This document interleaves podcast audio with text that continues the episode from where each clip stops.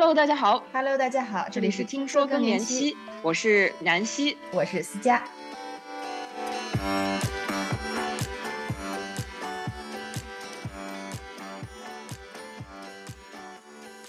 听友们的反馈一直是我们做节目的动力，我们特别希望可以让更多的朋友加入我们，分享自己的经历，让更多的人了解真实的更年期，让大家对这个话题脱敏，给更多正在经历更年期的朋友带去陪伴。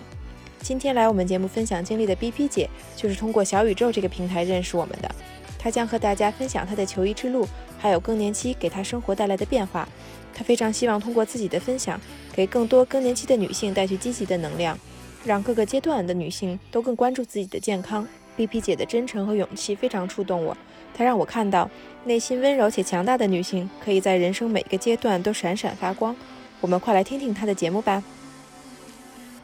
今天呢，我们是非常开心能欢迎到我们的 BP 姐来我们节目。我们也是很长时间没有请到听友来分享更年期的经历了，所以我们今天有 BP 姐来给大家介绍自己的经历，我们还挺开心的。而且可能跟其他之前来分享经历的那些嗯朋友们不一样的地方是，BP 姐是在国内就医，在国内生活，所以可能跟我们很多听友朋友们有更大的共鸣。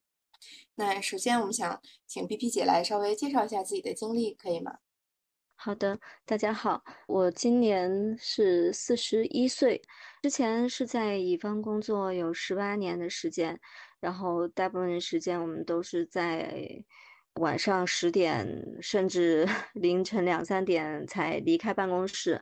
那么每周我们大概都会有一两次的通宵，甚至这个通宵时间会比较长，可能是连着两三天晚上都是通宵这种情况，所以我们睡眠时间会非常短。然后在这个过程当中，我觉得对自己身体也是比较大的消耗。那么精神上的这个压力也是持续在整个工作的过程当中的。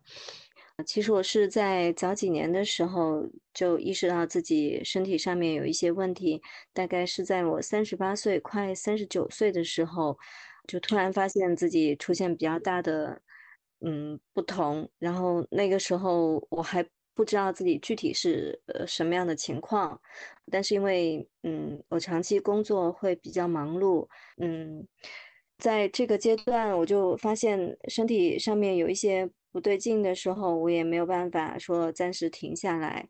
然后在之前十八年的这个工作里面呢，嗯，我遇到的问题还是挺大的，包括在压力上面的一些问题。然后三十八岁那年呢，我就发现我跟同事在探讨一些事情，如果我比较着急，我就很容易情绪上头，之后会发现自己脸很红。嗯、呃，然后冒汗特别严重这种情况，但其实我在工作里面，我一直都是属于情绪比较稳定、性格比较温和的这种。虽然那天其实我也没有生气啊，但是我发现，嗯，我身体的情况会告诉我这样不太对劲，我很难受。那么这种情况持续了蛮长时间的。之后我们进入到疫情，那么在疫情的这个阶段啊。大家的工作压力都是非常大的，虽然说会有一些隔离的时间，让大家暂时能缓一缓，没有那么忙碌，但事实上我们的这个业绩压力都非常大。嗯、呃，对，在这个阶段我也经历了工作上面的一些变动，包括团队的解散。那么在这种情况下，我的精神压力是非常非常大的。所以在 这个阶段，我就发现，呃，我开始头痛，然后心情会很不好。我会发现我呼吸急促，很难受，嗯、呃，然后也会出现了这个心痛，包括岔气的这种情况。其实通常遇到这个情况，很多人都会想着是不是得了什么大病。同样，我也在这个阶段会觉得自己。是不是有绝症？我都开始跟家人交代后事了。对，其实还还蛮难过的，就那段时间，嗯嗯，但是我也不知道具体出现了什么样的问题。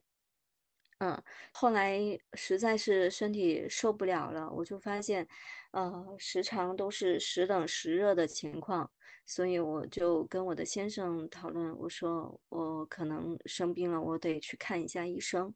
但是这种情况我们也不知道到底看什么医生会比较适合。嗯，你比如说我们可能通常知道自己呃感冒发烧，可能要去看这个发热门诊。在国内哈，对，如果头痛啊，呃，会去看脑科，但实际上我全身都不舒服，所以我也不知道自己到底要去看什么科。那在那段时间，嗯，我刚好在看《浪姐》，《浪姐》里面有一个演员，他身体出现了一些情况，但是我发现，哎，在这个阶段。他因为这个节目的原因需要离场了，就是在退赛的时候，呃，我在他身上感受到了一些释然。很多人都会哭嘛，她是唯一一个没有哭的姐姐。嗯，那她为什么会选择退赛呢？是是身体原因是吗？嗯，对。小明当时问他，呃，身体是什么原因呢？他嗯有点迟疑，然后说了一下是内分泌的原因。但具体是什么，他没有说，然后黄晓明也没有再追问了。呃，这是我第一次听说内分泌失调的这个词。嗯，我就去查了一下，哦，这个内分泌失调就是身体会时冷时热，然后头痛，甚至有时候突然间不知道怎么办好。哎，我觉得这个好像是我的症状。嗯，我再查了一下，对，好像这个跟更年期也有一些关系。有大部分妇女在这个内分泌失调的情况下，她会盗汗啊，会呃头痛啊这种情况。所以后来我就跟我先生说，要不我们去看一下内分泌吧。嗯，对，就这种情况，我就第一次选择去了医院。那您整个这个经历，其实我觉得可能。很多人听了都会有共鸣，而且有好多点让我觉得特别好奇，想了解更多。就首先顺着您这个故事讲，您去看内分泌科，可是不知道内分泌医生对这个状况熟悉吗？因为很多人可能一想到更年期会想到妇科，所以我不知道就是在去看内分泌科以后，大夫是如何处理的您的这个状况呢？他有没有回答您所有的困惑呢？嗯，是的，嗯，我其实一开始也是想。这个可能要去看一下妇科，但是我发现我出汗的这个情况已经完全不受控制了。那这种情况可能跟内分泌会有更大的关系。对，呃，所以我确实先去看的内分泌科，但回头想想，嗯，后面我去看了四五个医生，但在最初我选择去看内分泌科的这个决定是正确的。嗯，您都看了哪些医生啊？哎呀，我看了内分泌科的、妇科的，我也去了两次。呃，之后 我还去看了不同的科，比如说心血管科、那个耳鼻喉科、泌尿科都去看了。就是因为都出现了相关的症状，是吗？就是就都在更年期期间，然后您感觉到了这种。不同，或者是让你觉得哎不对劲的地方。嗯，是的，是的，嗯，其实这个跟我去看的医生他们的建议也有关了。那我第一次去看的是内分泌科，我就发现可能在内分泌科里面，他们的医生会相对时间充裕一些。我在里面前前后后，因为进去三次嘛，加起来时间都差不多有两个小时。这个医生特别愿意跟我交流。嗯，医生他跟我说，你的这个情况有点不太对劲，嗯，要不我们各方面都先检查一下吧。就听我的描述，有点像是更年期的症状。嗯，他在他的诊断书上面写了疑似更年期综合症，但是具体是什么原因引起的不知道。他说你才三十八岁，出现这种情况是不对的。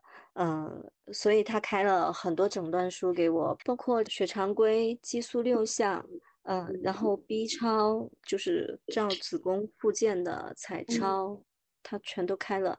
就是他觉得，呃，可能会涉及到的这些问题，他能开的都帮我先开了，因为他说，呃，三十八岁出现这种情况是他第一次遇到，所以他希望我能做周全一点的检查，嗯。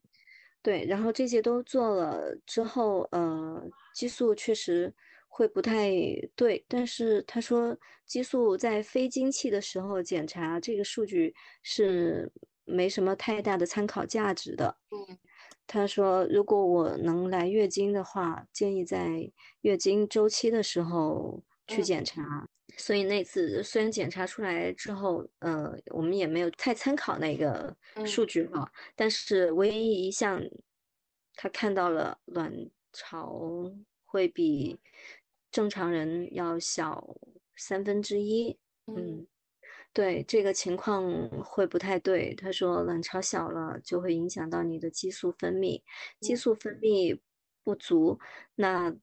大脑这个发号施令的通道就会 减少或者受到阻碍了。对，是遇到这个情况。嗯，我当时第一次听说卵巢早衰啊，对于我来说其实还是蛮震惊的，然后打击也很大，因为早衰这个 词意味着我可能提前进入衰老期嘛。嗯。我觉得这个医生还是很全面的，给您开了很多不同的这个检测，想让您更了解您的身体状况，包括他也更了解您的身体状况。而且他介绍这个激素和大脑的关系，我觉得也是用一个大家容易懂的语言介绍，还挺好的。虽然他尽他的努力，更好的去完成他的诊断，然后也给您非常清楚的讲解，但还是不能避免的一个话题，就是您刚刚说的这个话题本身还挺沉重的，就是您当时。第一次听他说您可能进入更年期的时候，您心里的状态是什么样的？是会感觉之前所经历的所有的状况有一个解，就是不是您所想的绝症，有一个释然，还是反而是一种特别……嗯，毕竟不是所有人都想听到早衰这种词，就是您当时的心情是什么样的呢？这个心情确实特别复杂。我记得你们在前面的时候有一期。是讲早更女友，嗯，他也出现了这个情况。对，我想我应该是能跟她特别感同身受的。嗯，我们都是心情特别复杂，一个是排除了绝症这个可能，但是另外一方面也是面对这个提前到来的衰老的一种无奈啊，就是瞬间进入到这个阶段，会让我特别难以接受。因为这意味着我们在三十八岁的时候就已经开始 进入了衰老的阶段。嗯，医生第一次遇见嘛，然后他说：“这怎么可能呢？你这才哪到哪呀？”嗯，对，嗯，但是有释然。可是我其实没有找到太多的答案在医生那里，因为医生也是第一次遇到嘛，他也不能跟我说太多。呃，但是。他有跟我解释我为什么会一直冒汗的这个情况啊，我当时瞬间恍然大悟。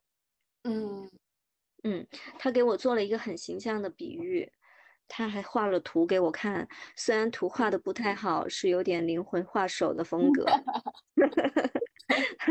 对，但是我觉得这个医生真的给到我特别多科普的知识，也让我坦然的接受了这个现状。那他跟我说，嗯，正常来说，我们的卵巢和子宫它们是相辅相成的，互相作用的。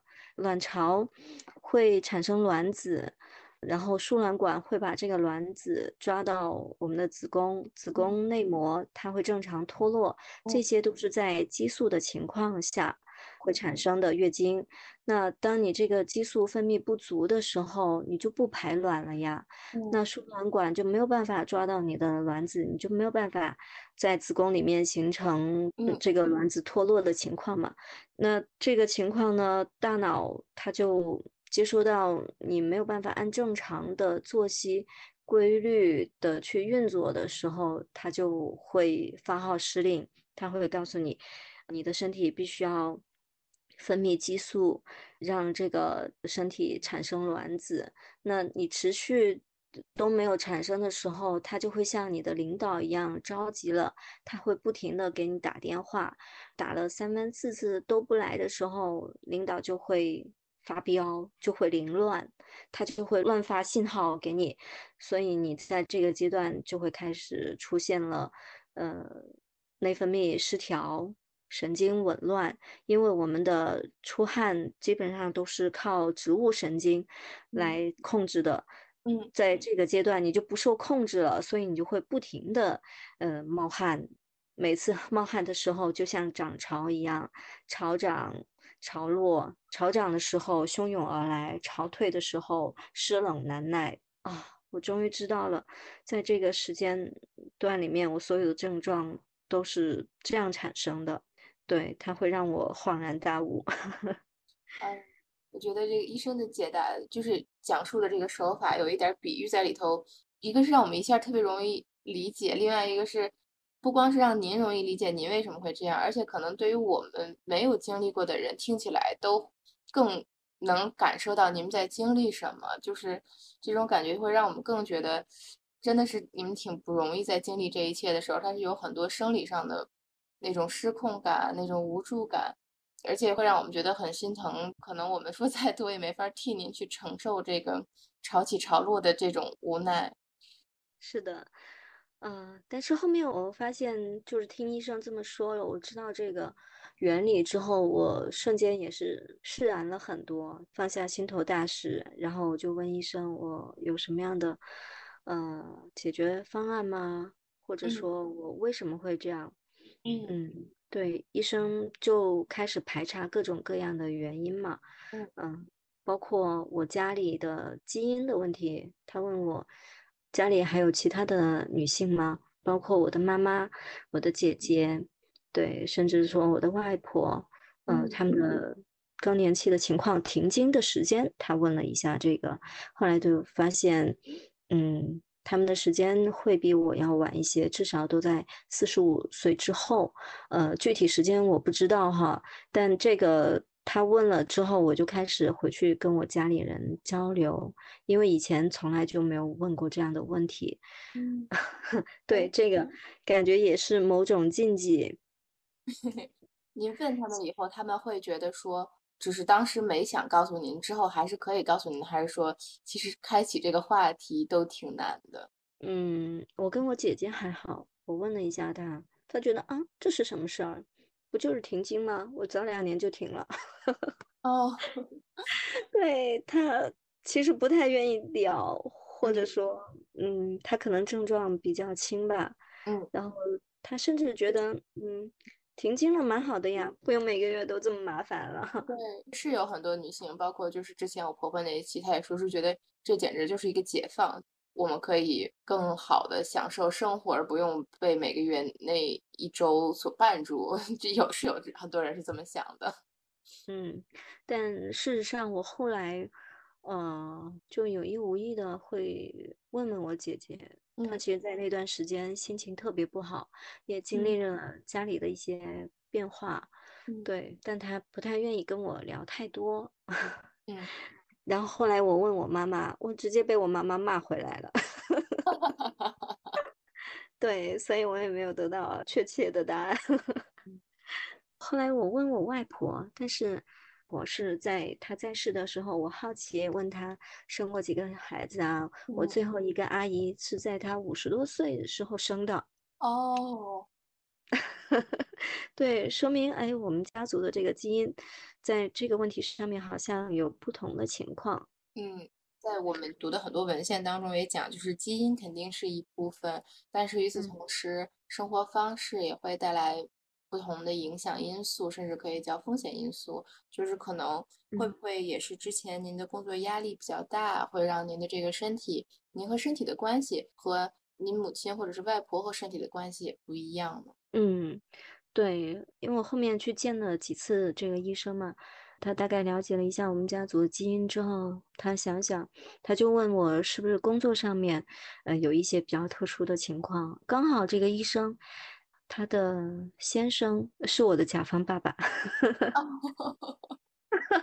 对，可能也在这个点上面我们会有一些共鸣。哦，他瞬间就懂了。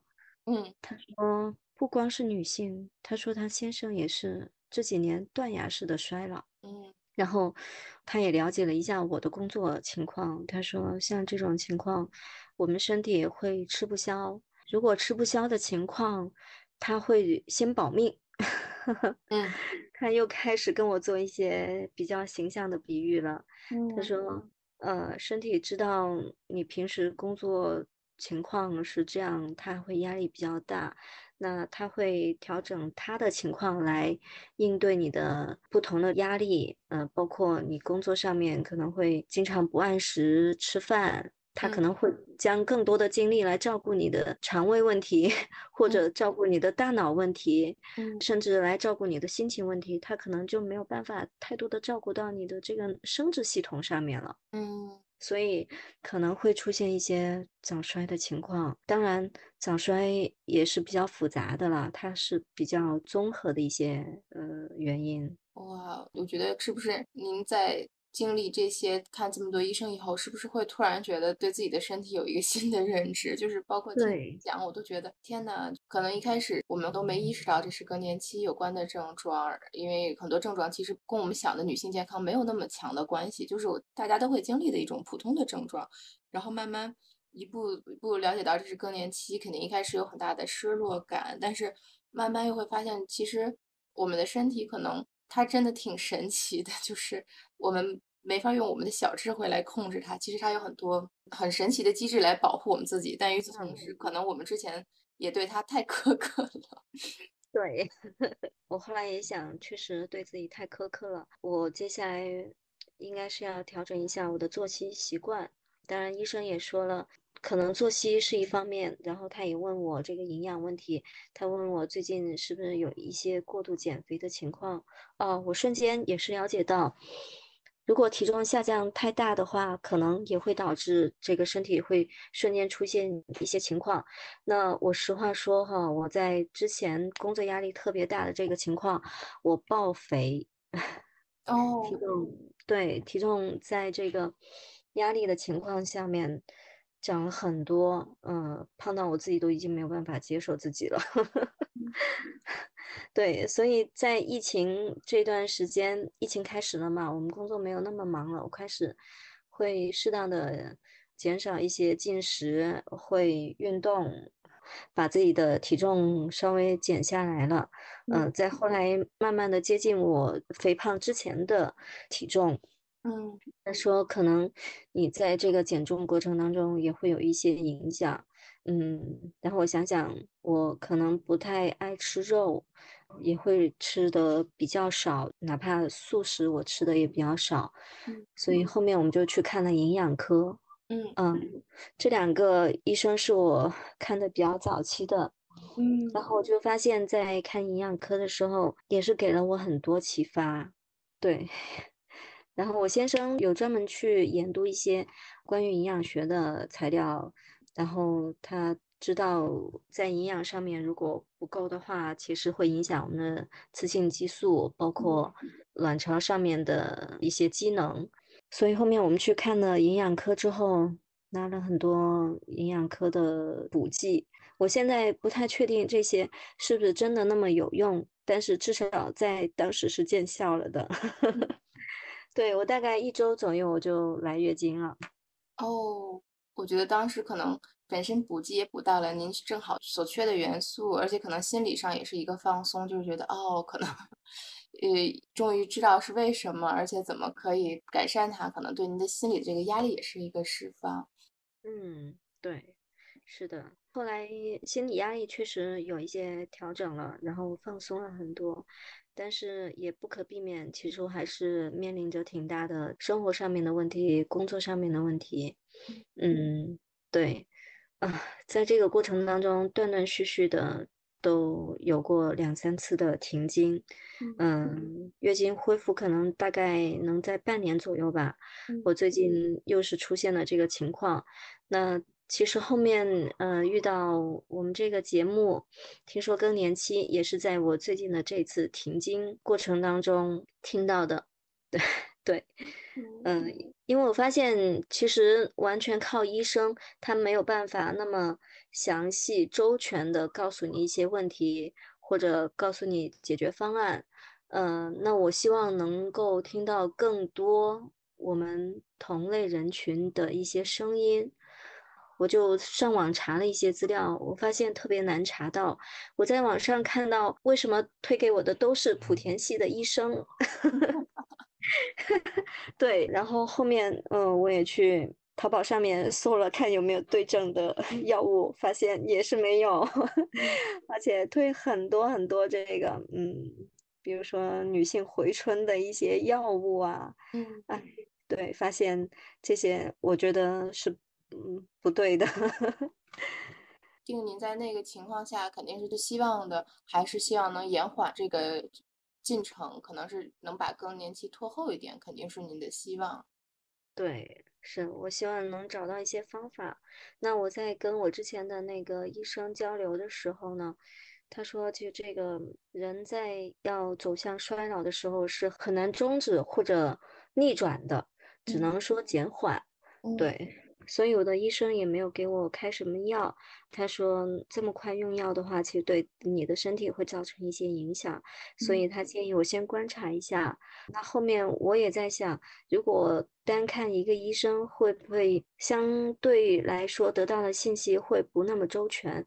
然后我就去看了两次妇科，啊，在看妇科的过程当中，其实体验是不太好的，因为妇科他们很忙。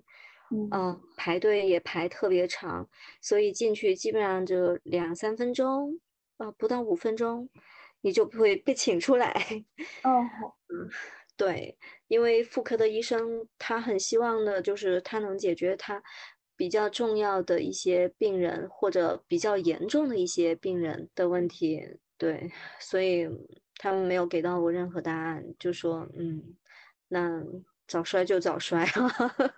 哦，其实早衰这个在他们那儿没有得到太多的答案，甚至说我一共见了两个妇科医生嘛，有一个是主任医生，然后后来我在想年轻一点的医生会不会有更好的答案？嗯，结果年轻的一点的这个医生他是一点这个经验都没有的。嗯，对，所以后面我就希望能找到更多的解决方案，因为我已经没有办法。开车上班了，在那段时间严重到我眼睛都很难长时间的睁开。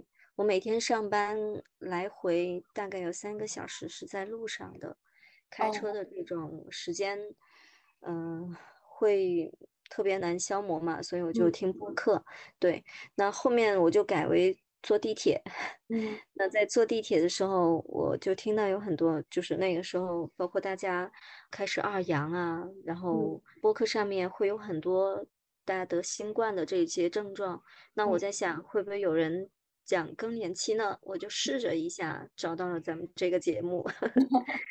对对对，我在里面听到了特别多关于，呃，我们的一些症状。我发现这个会比医生说的更加详细，嗯，可能就是因为之前是一些真的经历更年期的朋友们来聊的，所以就是他们的症状，您一下就能感受到。虽然医生是非常有权威，从科学角度来讲，他们是学了很多科学的知识，但是可能因为他们自己还没经历过，或者是他们不是以患者的这个角度聊的，可能会确实还挺不一样的。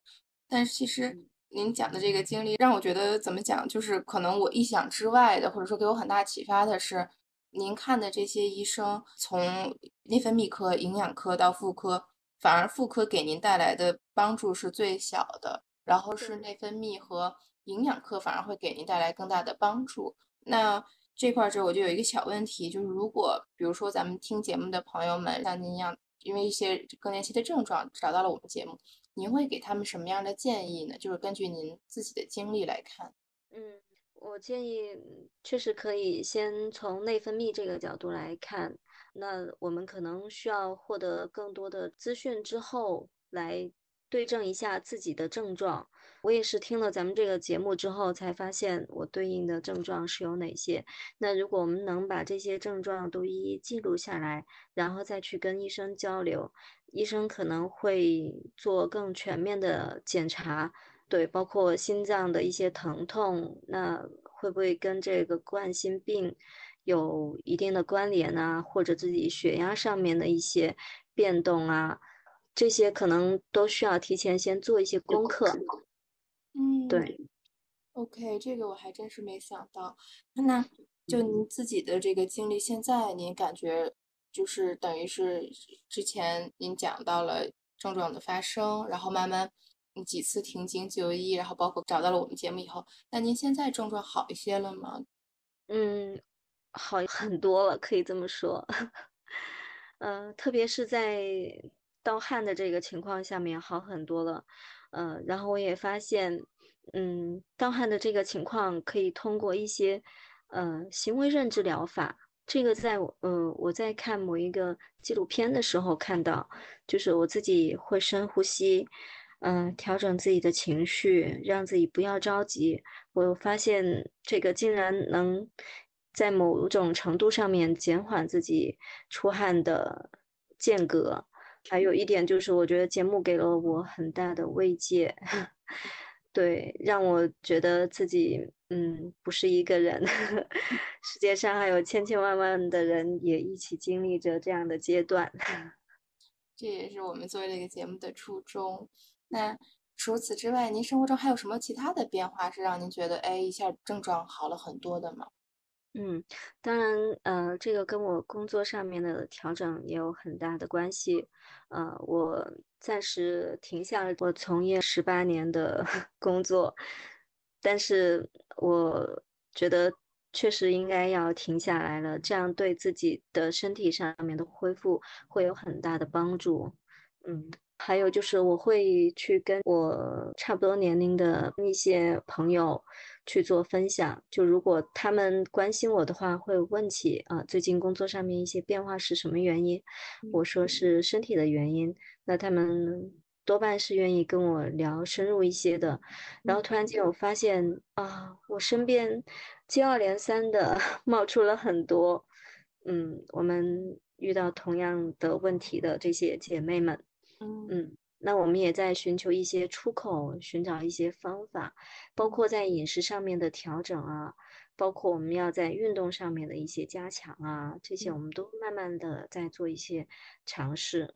嗯，真的非常好，我觉得可能就像您说的，在这个阶段，呃，医生也说，如果用药物的话，可能反而会有很复杂的作用。其实生活方式的干预真的会给我们生活带来很大的变化，但是确实，如果是工作压力特别大的时候，可能他就定了这个生活方式的基调。您能选择退一步，给自己这个生活方式的改变更多机会，我觉得也是一件特别有勇气，而且特别值得大家去思考的一个问题。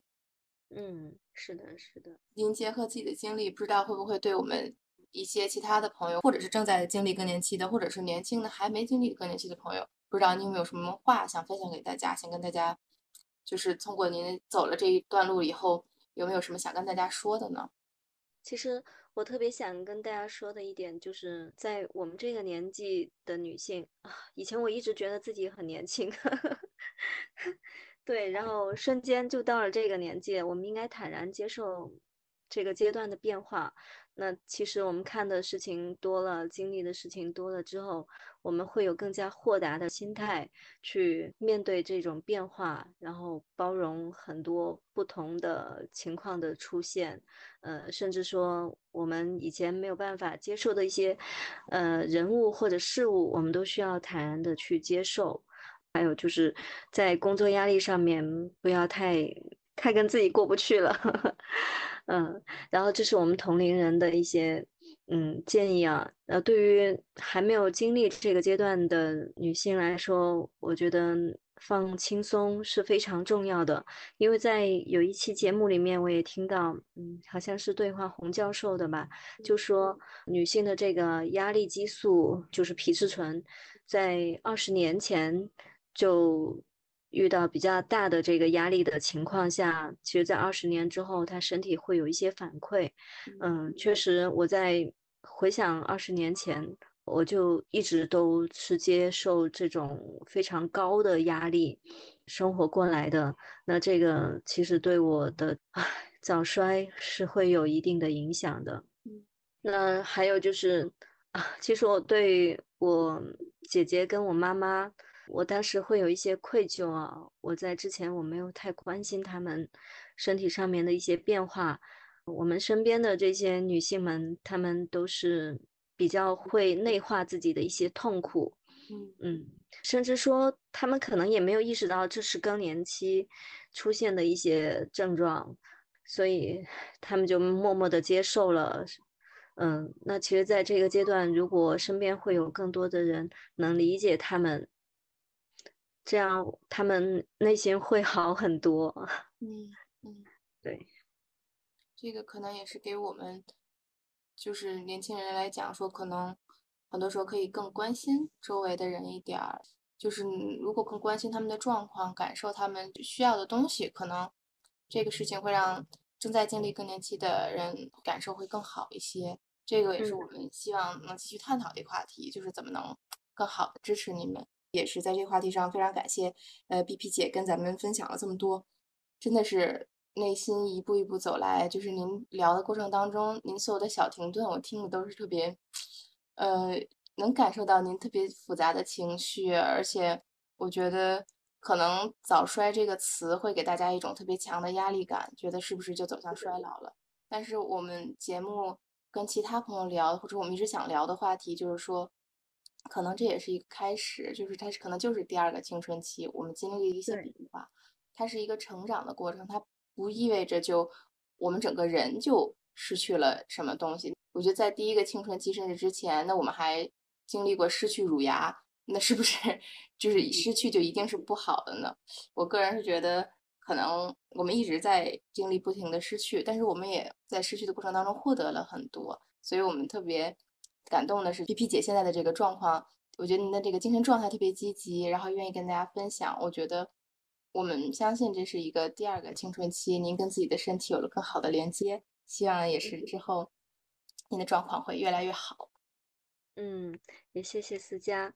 嗯，这也是我听到你们节目之后，给了我很多的启发，让我变得更加积极向上。好的，在下期节目中，B B 姐会从社会这个角度聊聊更年期，她将分享更年期女性在职场上的一些变化，还有《乘风破浪的姐姐》这个节目带给她的思考。到底什么才是真正的乘风破浪？女性的美只有一个维度吗？如果你对这些问题有所思考的话，就快关注我们吧！咱们下期节目再见。